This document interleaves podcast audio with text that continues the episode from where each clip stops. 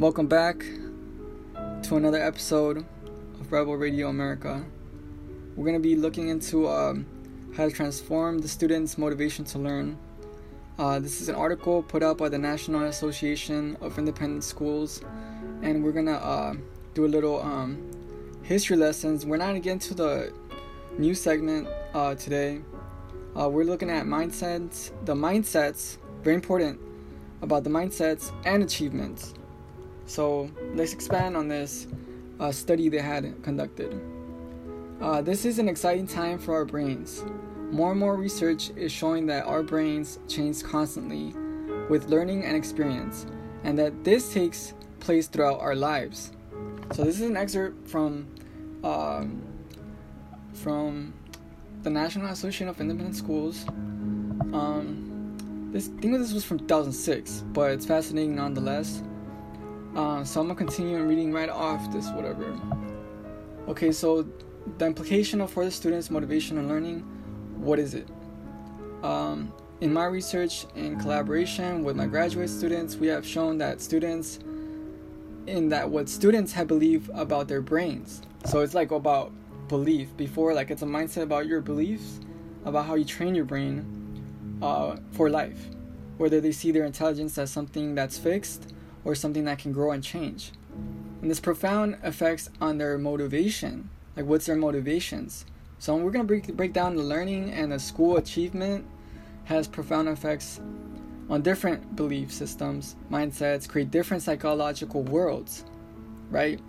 And it's all encompassing. So get this. Um, so one which students are afraid of challenges because of potential devastating setbacks, and they're devastated by setbacks. Seeing the student which relishes challenges are resilient in the face of setbacks. So we've got like two systems going on. Um, and this is I'm gonna pause this like real quick and check this out. You gotta relish challenges and be resilient in the face of setbacks. This is called a growth mindset. There's fixed mindset and there's like a fixed abilities Makes uh, sense, right, so far? Um, so, how do these mindsets work? How are our mindsets communicated to students? And most important, can they be changed? As we answer these questions, you will understand why so many students do not achieve do not achieve um, their potential. Why so many bright students stop working when school becomes challenging, and why stereotypes have have such profound effects on students' achievements. So this is like my generation. Like this is like no child left behind kind of like system. Um, get this? How about the stereotypes of like okay, this is the good student, this is the bad student, and they're pegged for that like for the rest of their academic careers. Um, it's all about mindsets. It's actually harming their motivation to learn. So that's why I was like, this makes sense up to a point where it says, uh, as we answer these questions, you will understand why so many students and so on, right? We gotta understand where it started you also learn how to praise and how praise can have a negative effect on students' mindsets, harming their motivation to learn. So everybody got a participation trophy. Everybody gets like a certification that says you participated, you're like a classmate, and it's like they praise them. They're like, oh, you did good, you did good, like positive reinforcement. Like you'd think that'd be good, right? Like it's like, oh, you really got it, you really like good. You're like, that's you're you're a good student, right? So they believe in that and like and when something doesn't go their way or something they're so used to like getting uh like sheltered and be like uh I don't want to say it's sheltered like mentality or like that they're like but they're not harnessing they're not working they're just like getting a pat on the back. It has a negative effect on the students mindsets and it's harming their like motivation to learn. Because they're like you know that's how that's how where the, the problem begins in elementary school. Like many students believe it's not their teacher's fault either it's not like it's the way that the teachers were taught too so it's like um, we're gonna fix this. Wait, hang on. Many students believe that intelligence is fixed, that each person has a certain amount, and that's that. We call this fixed mindset. Say you're like a certain level of intelligence, and that makes you you. Make challenges threatening for students because they believe that they don't want to try. They're such perfectionists that they don't want to try because they're afraid of failure. So get that. Because because they believe that such setbacks reflect badly on their level of fixed intelligence. So they're they're afraid of getting insulted or like sorry like we're not like like you know uh, you know going out like that but It's it's it's this is a study that was conducted. Like they had control groups, they had everything. So get, get that. So not to like um, just to drive it home really. It is believed that intelligence can be developed that opens students to a love of learning. So like you grow up, you hear like students complain and be like, I don't want to be here. I hate this. Um, they make no effort. Like a belief in the power of effort and, and being constructive, determined, um, and how their reaction to the setbacks is. So our students believe that intelligence is something that can be cultivated through effort and education. They don't necessarily believe that everyone has the same abilities or that anyone can be as smart as Einstein, but they do believe that everyone can improve their abilities. And they understand that even Einstein wasn't Einstein until like even Einstein wasn't Einstein. Albert Einstein wasn't even Albert Einstein until he put years of focused focused hard work.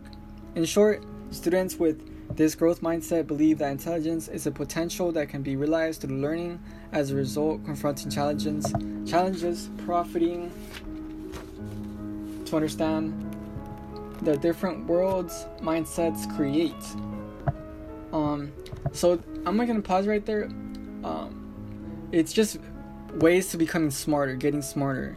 So get this. Um, from when I started this project, um, this uh, this podcast, basically my my um, interest was to take a journey together. As you start from episode one, I recommend you just like fuck it, like listen to a like bunch of hours of that, and hopefully take away something, right?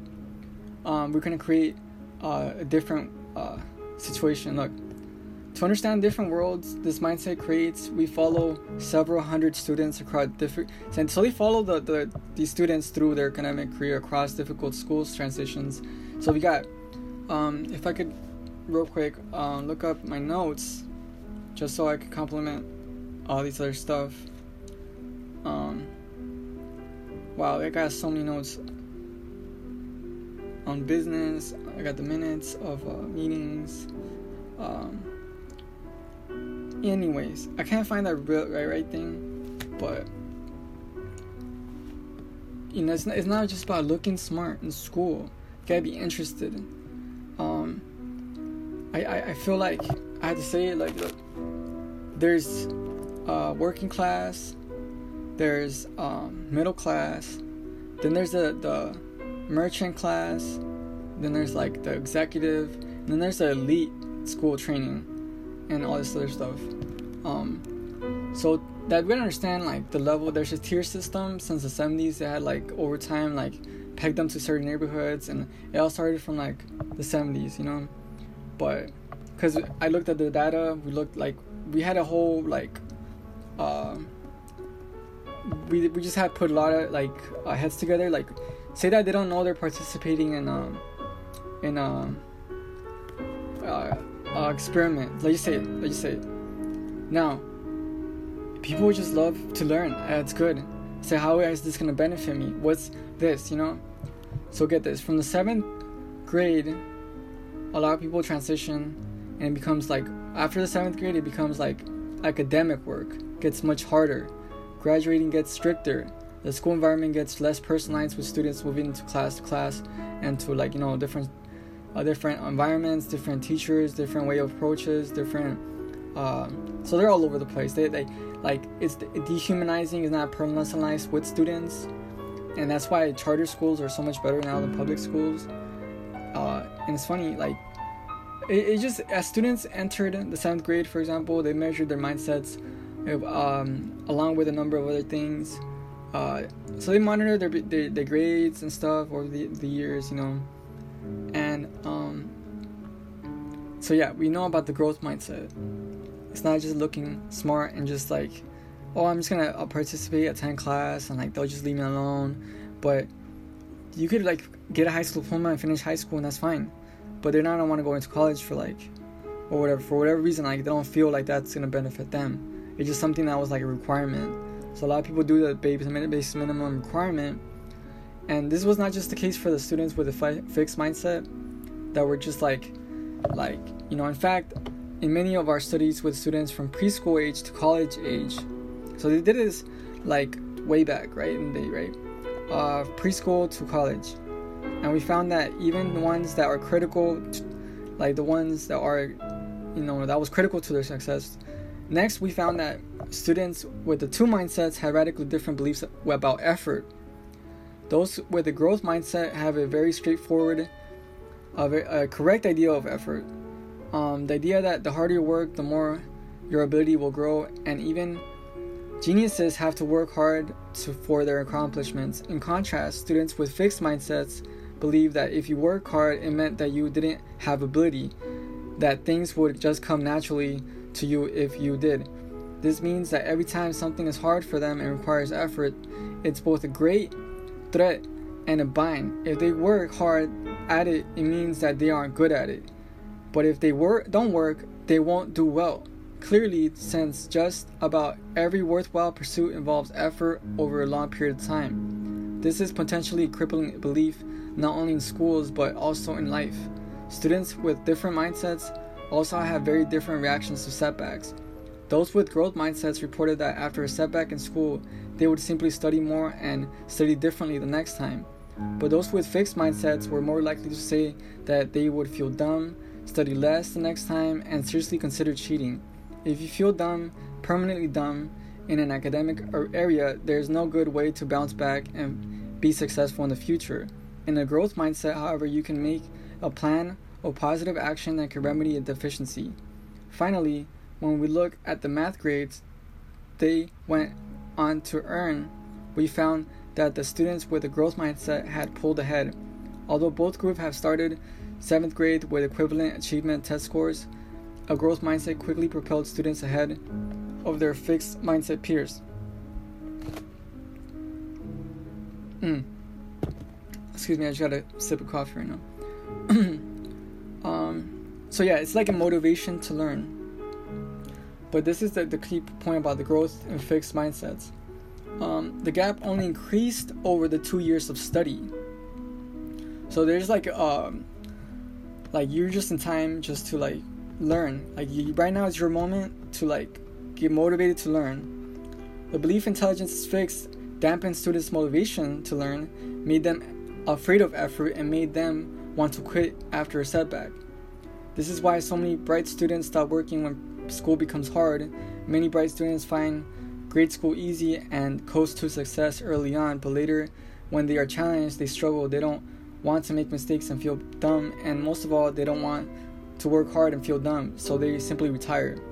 It is belief that intelligence can be developed that opens students to love of learning, a belief in the power, effort, and constructive, determined re- reactions to setbacks. So, just like you can learn something, like you can throw away something else that doesn't serve you and like create something new. Like that self-esteem be like okay no matter what i'm gonna decide what's important right? Self-esteem you know don't listen to the system dude. Don't listen to media.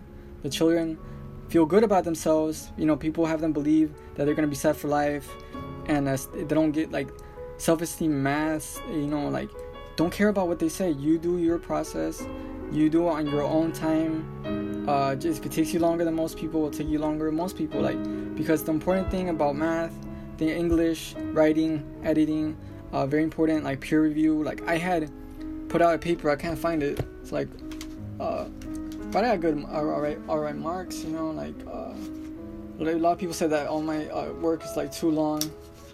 Um, too much, just too much. Like, um, kind of like make it lean mean like make it like more developed but i feel like i made a whole paper i have it's my all my all works on my laptop um yeah all my works on my laptop and i lost all my like academic shit all my like projects all my uh, ideas all my all my modelings all my models all my like formulas everything everything um i was getting started and for some reason or other stopped working um i won't get into that much but um yeah, I just have I just need to get a new laptop. Um, and so yeah, this is uh, the last part of it. I think. Oh no, there's more.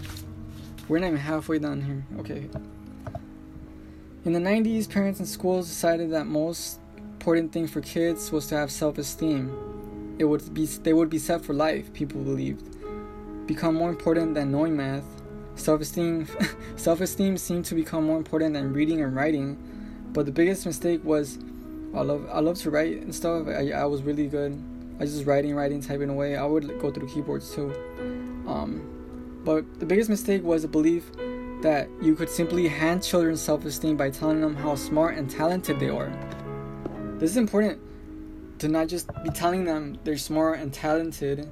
Oh, you're very talented. You're very smart. That that's that would seem productive. That would seem like constructive, but it's not. Even though this is such an intuitive, uh, appealing idea, and even though it was exceedingly well intentioned, I believe it has disastrous effects. So the working class gets like daycares pretty much, and like the executive class gets like the two nines, right? Like like this is the the problem. You have an old school district uh, in the inner city, and then you have like like a nicer in the suburbs, and you could see that like the contracts, like like me, like from being educated in Mexico to being educated here is like different. Um, I'm not talking shit, dude. I'm just saying like I wasn't like you know it's different expectations, different like standards, and so when I got over here, like I think it was like on the third grade, my I didn't know English. I didn't have to learn English because they were reading Dr. Seuss, like cartoons, like pictures, like like bigger than the, the words or as big as the words, like you know. And I was just like, I don't get this. Why am i they say I'm in a fifth grade level? Is this third grade, right? Like I'm at a fifth grade level and third grade. Why though? Like I'm not understanding. They're reading Dr. Seuss, bro. And I'm like, man, I, it gets me like in type way because it's like I don't care about your scores. I don't care. Like it gives them confidence, and this is what helps them achieve. But at the same time, uh, the workforce needs to be like just know some things just so they can know like be a, a operable workforce. So they're told to young workers cannot last through the day without being propped by like rewards, recognition, praise. Like I've seen people in just like like uh, people at work that like they're like kids, you know. Um, I was always like more advanced for my age and like more mature and like not that I'm smarter, not that anything. Like you could be like in sports, you could be athletic, you could be like you could do whatever you want like in this life, you know. Uh, but the parents ask the children why they won't work hard in school, like and they can't get it. And it's like, well, in time in the in, in the movement at the time was that uh, that they didn't know uh, about how they smart they were. Like people didn't know how smart they could be. Like that's what was concerning about it for me. I'm like, damn, you know, like it, it's important. Uh, so they want this kind of praise tells them their high intelligence and talent, right? Uh, that's important, you know, it, it, not to be like messed up and like, but I didn't even cut it at my own school. Like in Mexico, I wasn't even like the smartest. I was like one of the bottom, like of my class, you know. And even then, you know what I mean? Um, even though I was not the smartest or whatever, I didn't make the like final cut a lot of times. Um, but you know, the, they assign value like that makes you valuable the most important thing is like they make that makes you valuable think about this am i telling that intelligence is something you have uh, as part as a, opposed to something that you develop? Like it could be something like they think they tell them oh it's intelligence something you have not something you develop. It might deny the role of effort and dedication and achievement. In short it might promote a fixed mindset with all its vulnerabilities. So they were trying to fix this um, and I don't know that even uh, care at this point uh, with the defunding, uh, budget cuts, and all that. We have two groups of children problems uh, for the IQ. Um, we praise the children in one group for their intelligence, telling them, "Wow, that's a really good score. You must be smart at this." And then the praise children another group for their effort. Wow, that's really a good score. You must have really worked hard um, so when you tell them, tell them like you're, you must be smart. You said you must have really worked hard. That's all we did, but the results were dramatic. We did studies like this and with children of different ages and ethnicities from around the country, and results were the same. Here's what happened with fifth graders. The ch- fifth graders, Chil- children praised for their intelligence did not want to learn. Did not want to learn. When we offered them a challenging task, that they could learn from, the majority opted for the easier one, one which they could avoid making mistakes. The children praised for their effort, uh, wanted the task they could learn from. So, say that you're like, I am people that are like creative, like the artists, more than like the, the academics, intellectuals, because um, it doesn't matter how bad it is you just gotta like do it. And then they'll give you like tips pointers like how to do it.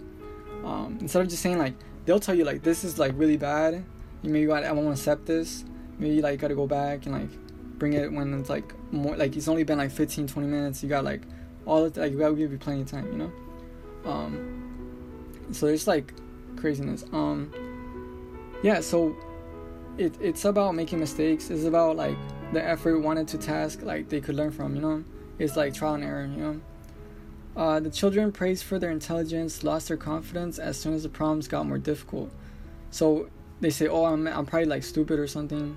And they say they beat themselves up and not like you know what i mean uh, the children praised for their intelligence lost their confidence as soon as problems got more difficult so it's not that they not weren't smart they also like lost their enjoyment and as well their performance plummeted on the other hand, those praised for effort maintained their confidence, their motivation, and their performance. Actually, their performance improved over time such that by the end, they were performing substantially better than the intelligence praised children, children of this IQ test. Finally, the children were, who were praised for their intelligence lied about their scores. So the children were getting about to lying about their scores more often than the children were praised for their effort. We asked children to write something anonymously um, about their experience. So a child in another school, and we left a little space for them to report their scores. Almost 40% of the intelligence praised children elevated their scores. Elevated, elevated their own scores, whereas only 12% of children in another group did so. To me, this suggests that after students students are praised for their intelligence, praised for their intelligence, it's too humiliating, too too embarrassing for them to admit mistakes. The results were so striking that we repeated the study five times just to be sure. So get this. Pause. 40% of them uh, cheated and elevated their own scores, where only 12% uh, uh, the, uh, in a different group, a different like situation, uh, like a double blind, they did it five times. So the the growth mindset people only 12% of them um, uh, put it act like, you know, um, because um, you know it was it was a, it, you can admit mistake like that's fine, um, but that's so striking that they repeated it five times. The same things happen.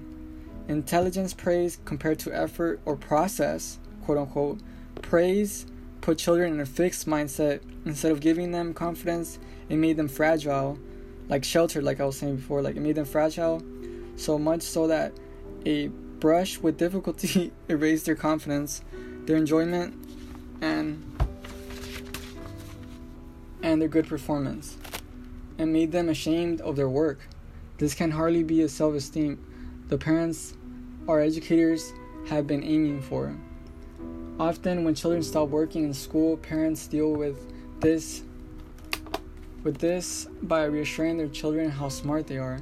We can now see that this simply fans the flames it confirms the fixed mindset and makes kids all the more certain that they don't want to try something difficult, sometime, something that could lose them their parents' high regard. How should we praise our students? How should we re- reassure them? By focusing them on the process they're engaged in, in their effort, their strategies, their concentration, their perseverance, their improvement. If, if you really stuck to that until you got it, that's wonderful. If it was a hard project, but you did it one step at a time, it turned out great. I like how you choose the tough problems to solve. You always choose the tough problems to solve. You're really going to stretch yourself and learn new things. I know that school used to snap for you. Um, what a waste that was. Now you really have an opportunity to develop your own abilities. And this is like, I suggest you develop your own abilities. You know?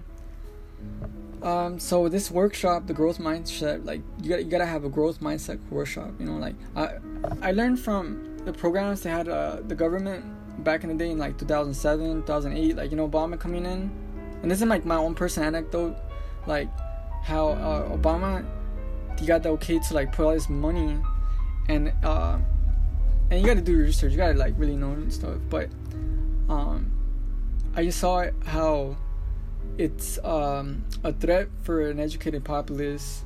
Like I don't know why they don't want people that are smart and they say that we want people to be smart and it's your fault if you're not smart. Like, I don't think that's how it works. I think this, I don't know. There's this whole system in place. I don't know how we're gonna.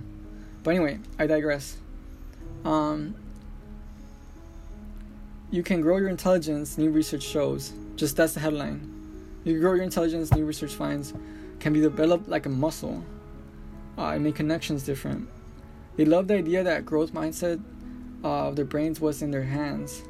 So when we tell them like you gotta talk to them like adults, like you gotta like be like perform and be judged. Like on this this article, just with the lessons learned here, the act they did the work. They did it like the long time. Like they they followed them from like preschool to college, and they showed significant increase in math scores. The control group in eight session in eight sessions of study school like study skills they just needed eight sessions of this over time and it, it, to correlate you know they had to learn many useful skills like useful study skills that study groups they did not have the motivation until they put them into practice teachers who didn't even know there were two different groups signaling out students sig- this is important when they single you out as a growth mindset uh, they reported that um, and, and, and, and it's like I I done I had to deal with a lot of like did like you know being singled out and stuff, but it's worth it, dude. You gotta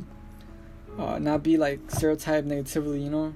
And they could do whatever, and and still low key like I still learn like I learn more on my own than from ever in school, you know. Um, and I just apply it to school like different. Um, like for example, girls are good at math, or African Americans or Hispanic students or like this or that and just fill in the blanks. Like they love to label and categorize and just like divide the people, you know. But it's it's across those matter what race you are, what ethnicity you are. Like you could be Jewish, you could be German, you could be Albert Einstein. It's just that he contributed so much to our like the theories and like he was just so ahead of his time, you know. Um, and he said, "I'm not smart." Like like he wasn't, you know, he was humbled. You know, he was humbled by a lot of shit that he didn't know. Um, it's almost done here. Um, so the belief that some have it, others don't. Much of the harm of stereotypes comes from the fixed mindset message they send. The growth mindsets, while not denying the performance differences might exist, portrays abilities as acquirable, um, and send a particularly encouraged message to students who have been negatively stereotyped one that respond to with renewed motivation engagement. Uh, inspired by these positive findings, we started to think about how we could make a growth mindset workshop more. Um, so, yeah. Why is it important to make it work better? Excuse me one second. I'm trying to find the, the bit the highlighted parts but it's all in context. I don't want to get off a message. It's about how the brain works.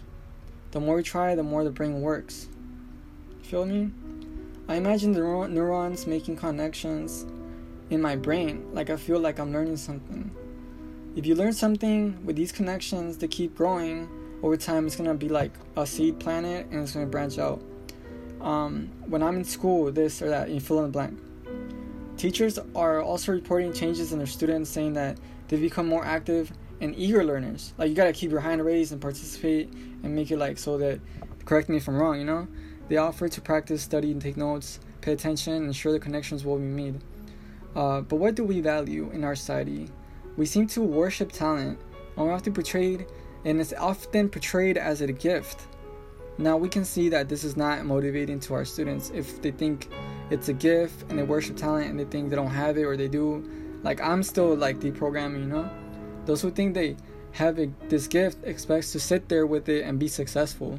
Like you're supposed to just sit there and like, oh, well, you got it. You just don't gotta do anything. Um, when they aren't successful, they get defensive and demoralized and often opt out. Those who don't think they have the gift also become defensive and demoralized, and often opt out as well.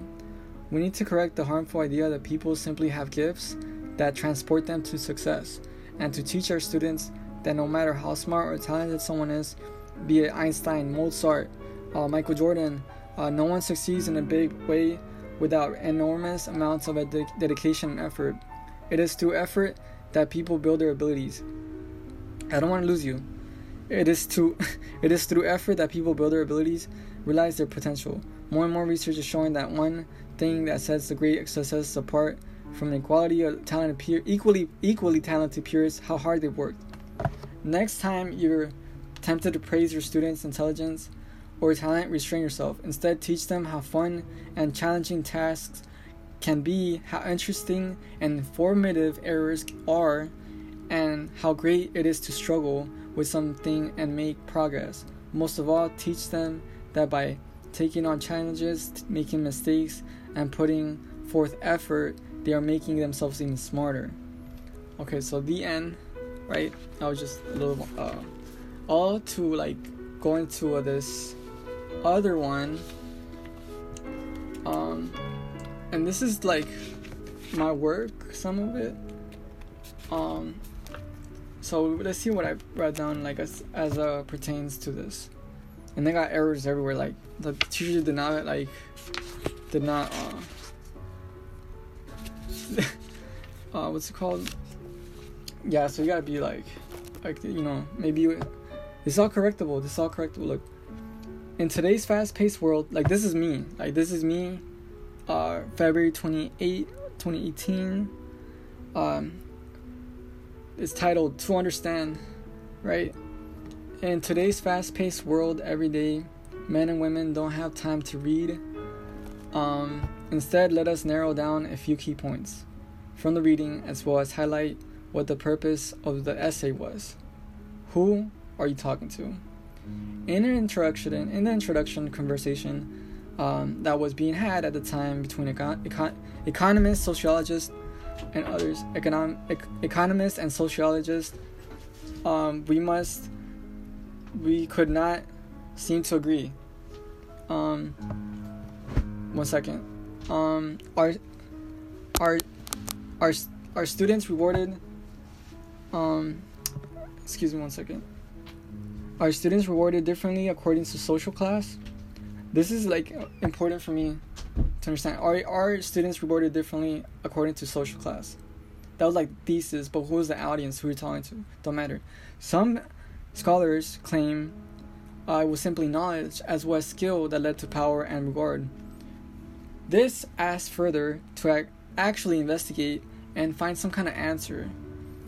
Uh, we found that the way the majority of Americans are taught depends on where they live, household income.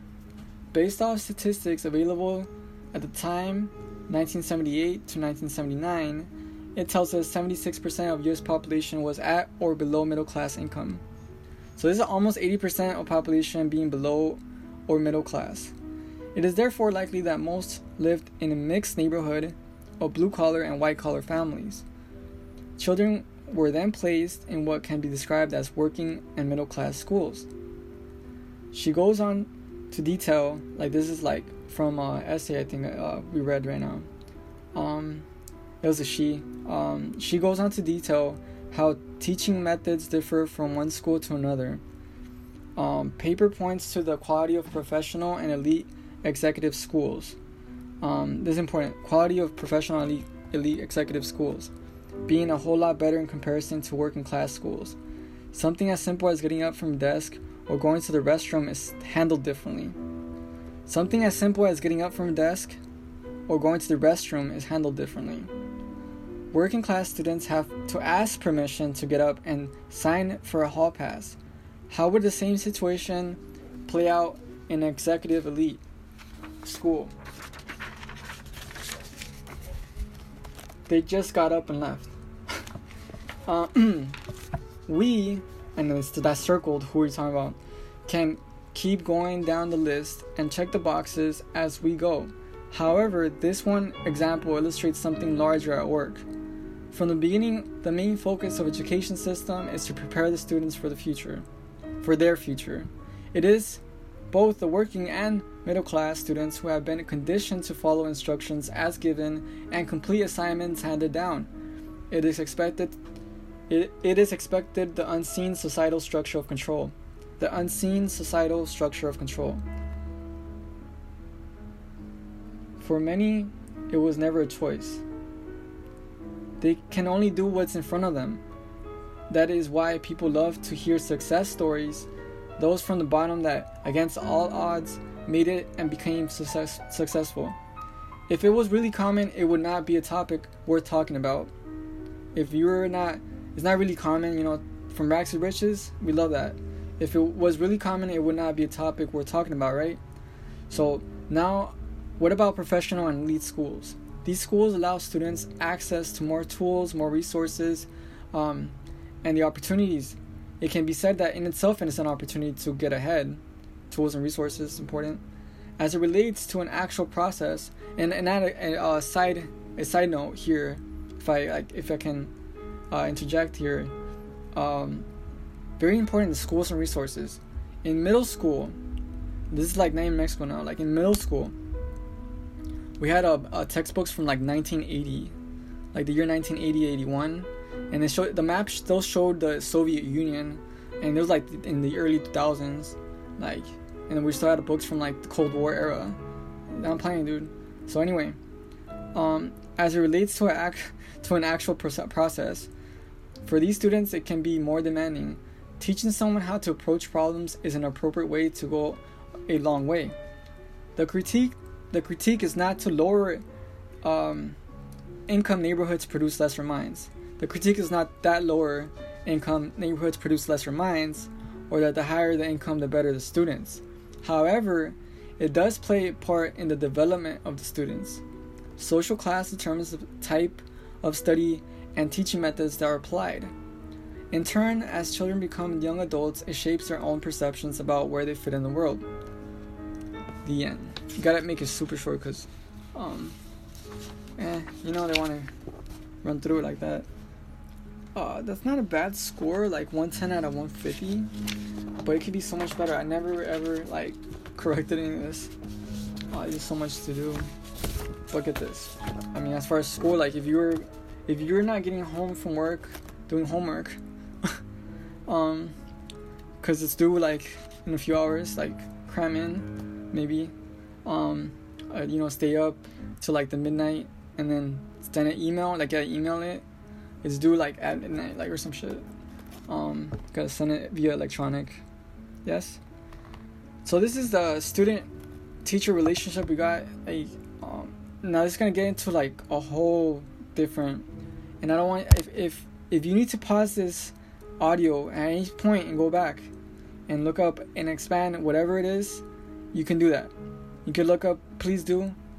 Uh, look up um, so it's just like instead of you sitting there lifeless and just hearing a, a teacher, I become engaged. We want to I have education, like not compartmentalized and predictable. This could expound on um, on on learning. See, uh, and this is known. Like there's people way smarter than me, way smarter than me. Um, but the contents of which is detached from reality, they become hollow, right? So the student records, memorizes, repeats, um, and this is where the student relationship, like, um, the teacher feels like the students are ignorant, like they don't, they in their ignorance, like I know better, you know, and it's like a capitalist system when I deposit onto you, like I deposit my capital into your banking system. You're like vessels, you're containers, and for you, all y'all who haven't uh, read the book um, yeah, I think it's just the chap chapter two, which was like the most important. Uh, pedagogy of the oppressed. So we continue. The act of filling deposit, storing deposit, like memorize the banking concept called. It's a misguided system. Um, and I know it's like hard. I know it's hard, like to like, like um, and it's like you're filed away, you're archived, uh, in some cabinet, right? you're like let me pull up your file see the last analysis um, and, and knowing this like you know for inquiry for the uh, from the praxis and individuals cannot truly gain human knowledge so they're like dehumanizing us the knowledge emerges only through invention and reinvention through the restless impatient continuing hopeful inquiry of human beings pursue the world with the world and not with each other that's all we're saying like that's all that that's the concept, basically. Uh, the gift bestowed upon who consider themselves knowledgeable.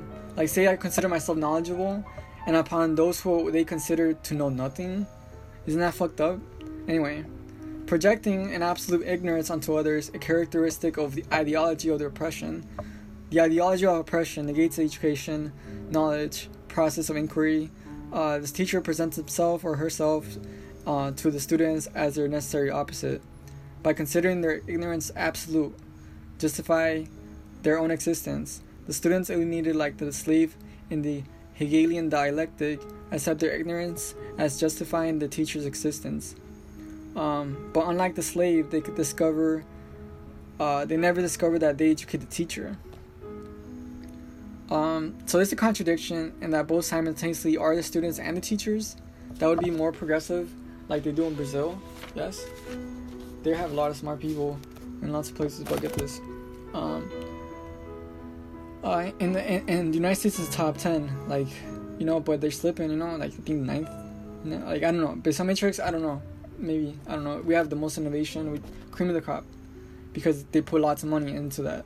If you show their priorities and where they put money at, private money, more important, not just government money. You gotta know that you know nothing. Uh, students are taught, students know nothing. Student teacher talks, students are disciplined. Students comply, program content. Alright, so professional authority in which she or he and he sets in opposition to freedom of students. The teacher is subject to learning process where pupils are mere subjects, objects. I mean, uh, mere, uh, pupils are mere objects. Pupils mean like students.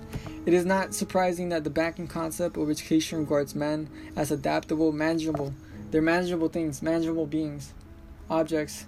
The more the students work at restoring the deposits entrusted to them. So now we're trusting you for the next to go out into the world and we're trusting you that you have this critical consciousness, but not result from intervention, it's intervention in the world, transform that world. You understand? Like transform the world. So it, like it's in their intervention.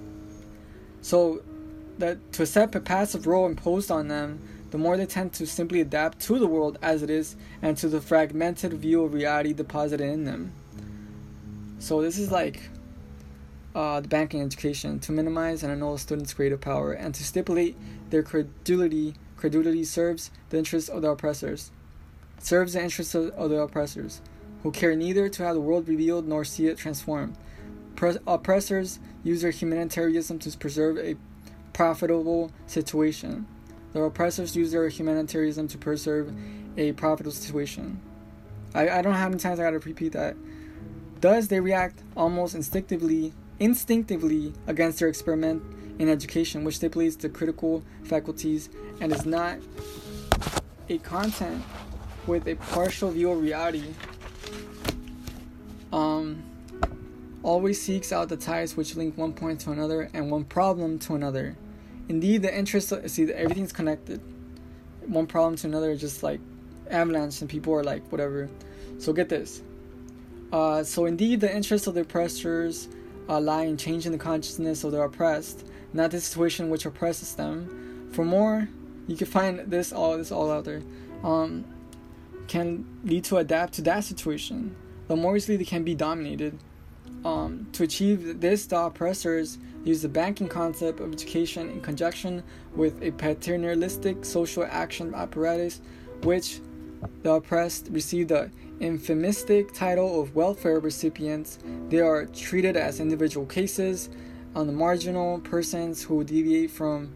See, like this is the marginal person who deviated from uh, the genera- general configuration of a good, organized, and just society. The oppressed are regarded as a pathology of the healthy society, which we therefore adjust. These become, they call us incompetent and lazy folk, to its own patterns by changing their mentality. These marginals need to be integrated, incorporated into the healthy society that they have forsaken. Um, the truth is, however, that the oppressed are not marginals, are not living outside society. They have always been inside the structure which made them beings for others. The solution is not to integrate them into the structure of oppression, but to transform that structure so that they can become beings for themselves. Such transformation, of course, would undermine the oppressor's purposes, hence, their utilization of the banking concept of education to avoid the threat of student consensus, concept, which can avoid the threat of student consciousness. Con, uh, excuse me. Um, the banking approach to adult education, for example, will never propose to students that they critical that they critically consider reality. Sorry, excuse me. Um, I don't want to get too like too much into it. I'll keep it a short one. I got another 15 minutes for the hour. Instead, we gotta deal um, with such vital questions as whether um, the the grass is greener or gave green grass to the goat. Insists upon importance of learning that the contrary gave green grass to the rabbit. The humanism of the banking approach masks the effort to turn women and men into automatons, the very negation of their ontological vocation to be full. Oh wait, this is important. Humanism, right? An effort to turn. So this is like, uh, you gotta understand. Effort to turn men and women into automatons, the very negation of their ontological vocation to be more fully, more human, fully human. Um, this is really long. This is a really, really long one. I don't know if I have time for all of it in this uh, broadcast.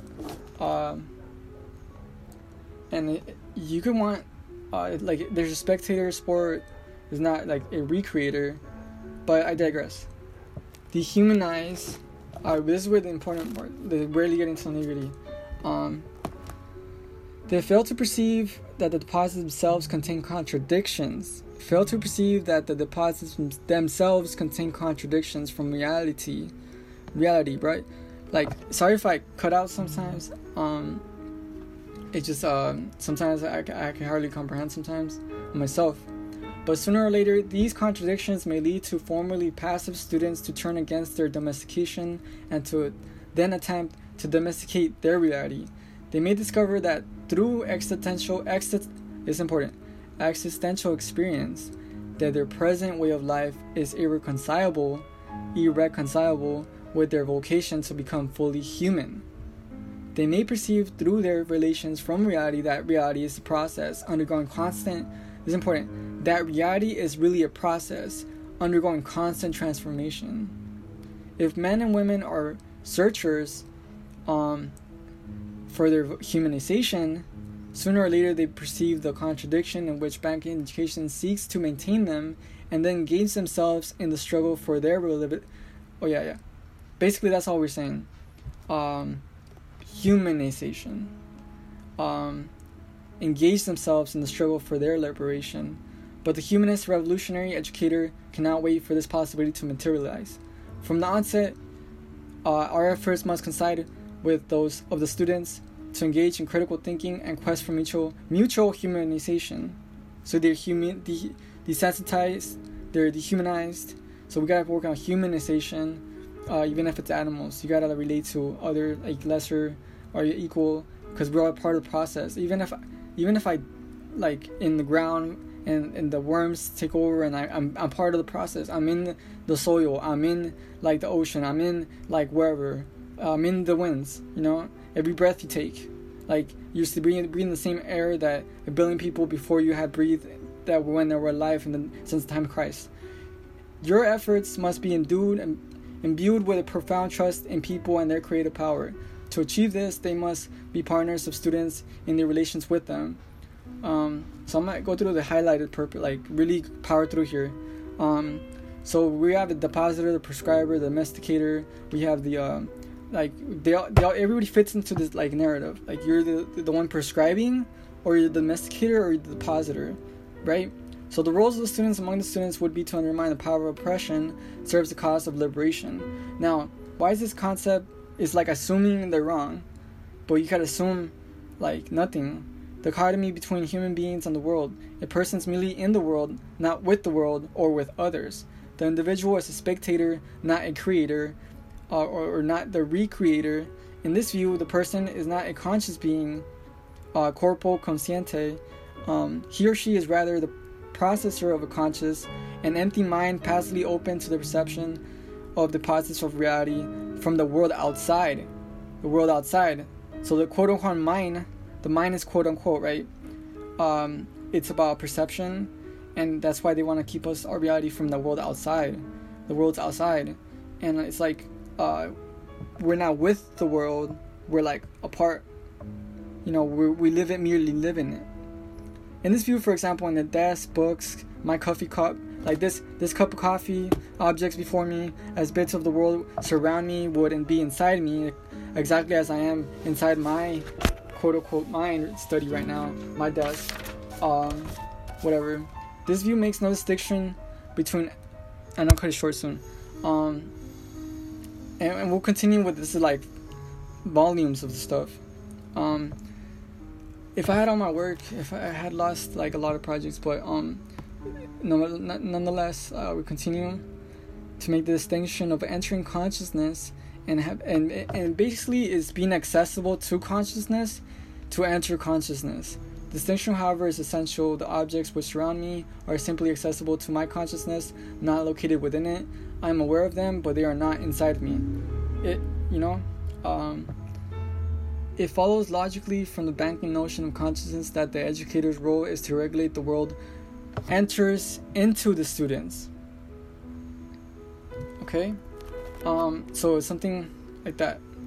Um, the task is to organize the process which already occurs spontaneously, the deposits information which he or she considers constitute true knowledge. And since people receive the world as passive entities, education should make them more passive still and adapt the world.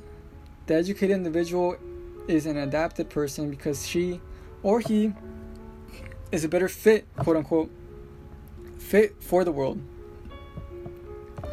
Translated into practice, this concept is well suited for the purpose of the oppressors, which tranquility rests on how well people fit into the world the oppressors have created and how little they question it.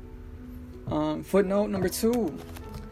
Um, I don't know if we're gonna have time for this. Other ones, pero I hope y'all are are doing good. Hope you're feeling good. I hope you um you say some benefit in this here broadcast. Um, we'll go back to analysis and timelines and stuff.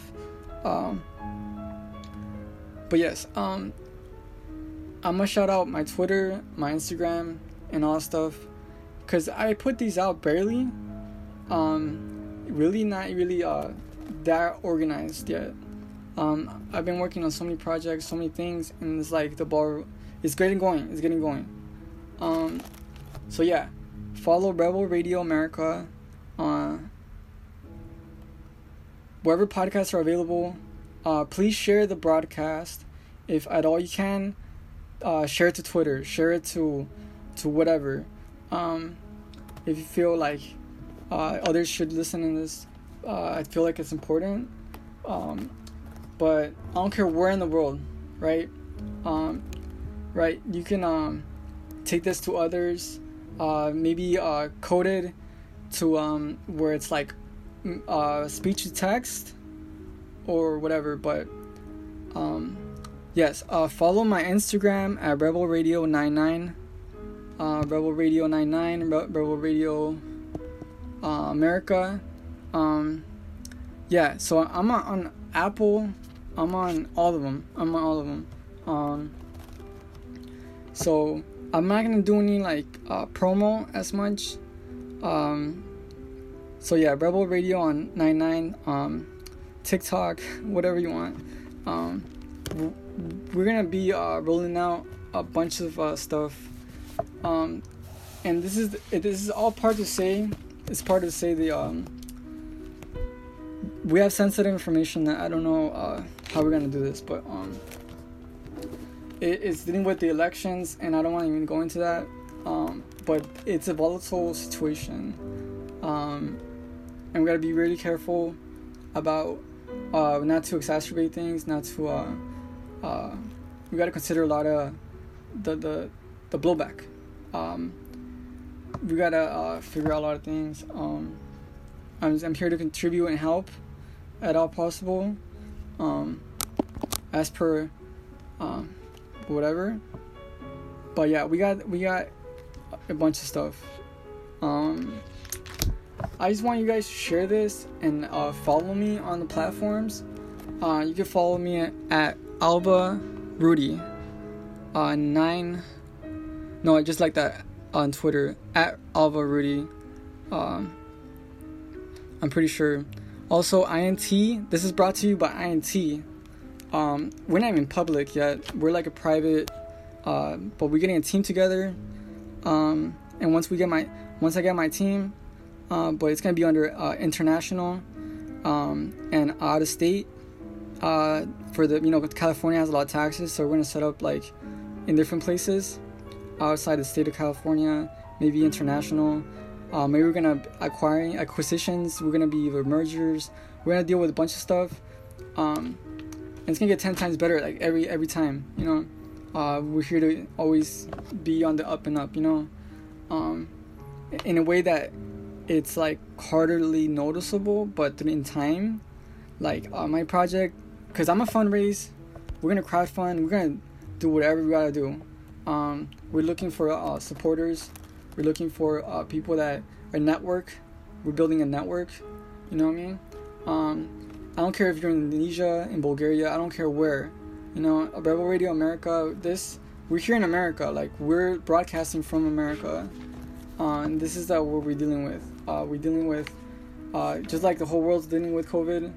Um, and, and, just to put out this information real quick, um, this is uh, they're coming out with vaccines.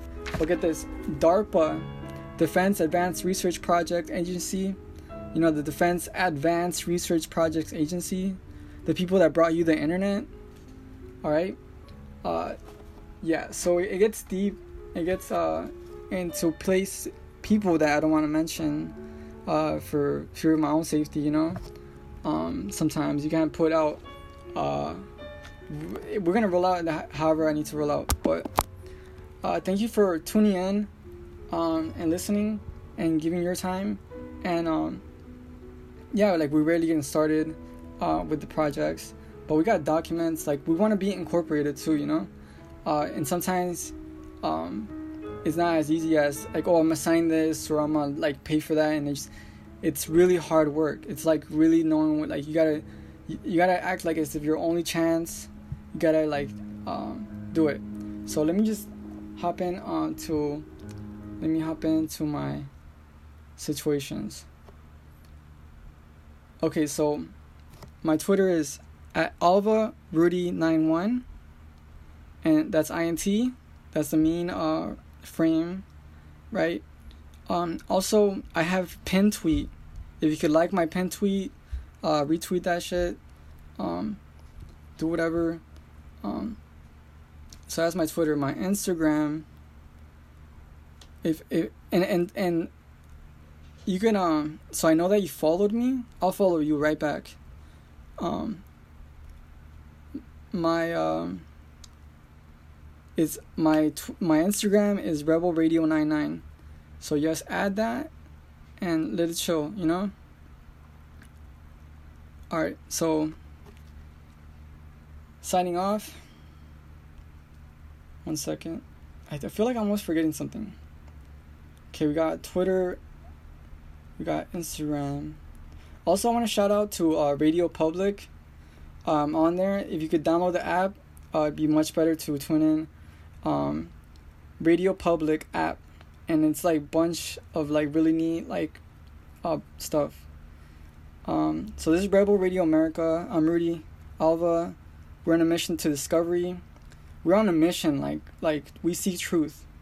We do not shy away from the fringe. Take this journey with us. I'll, I'll see you guys next time.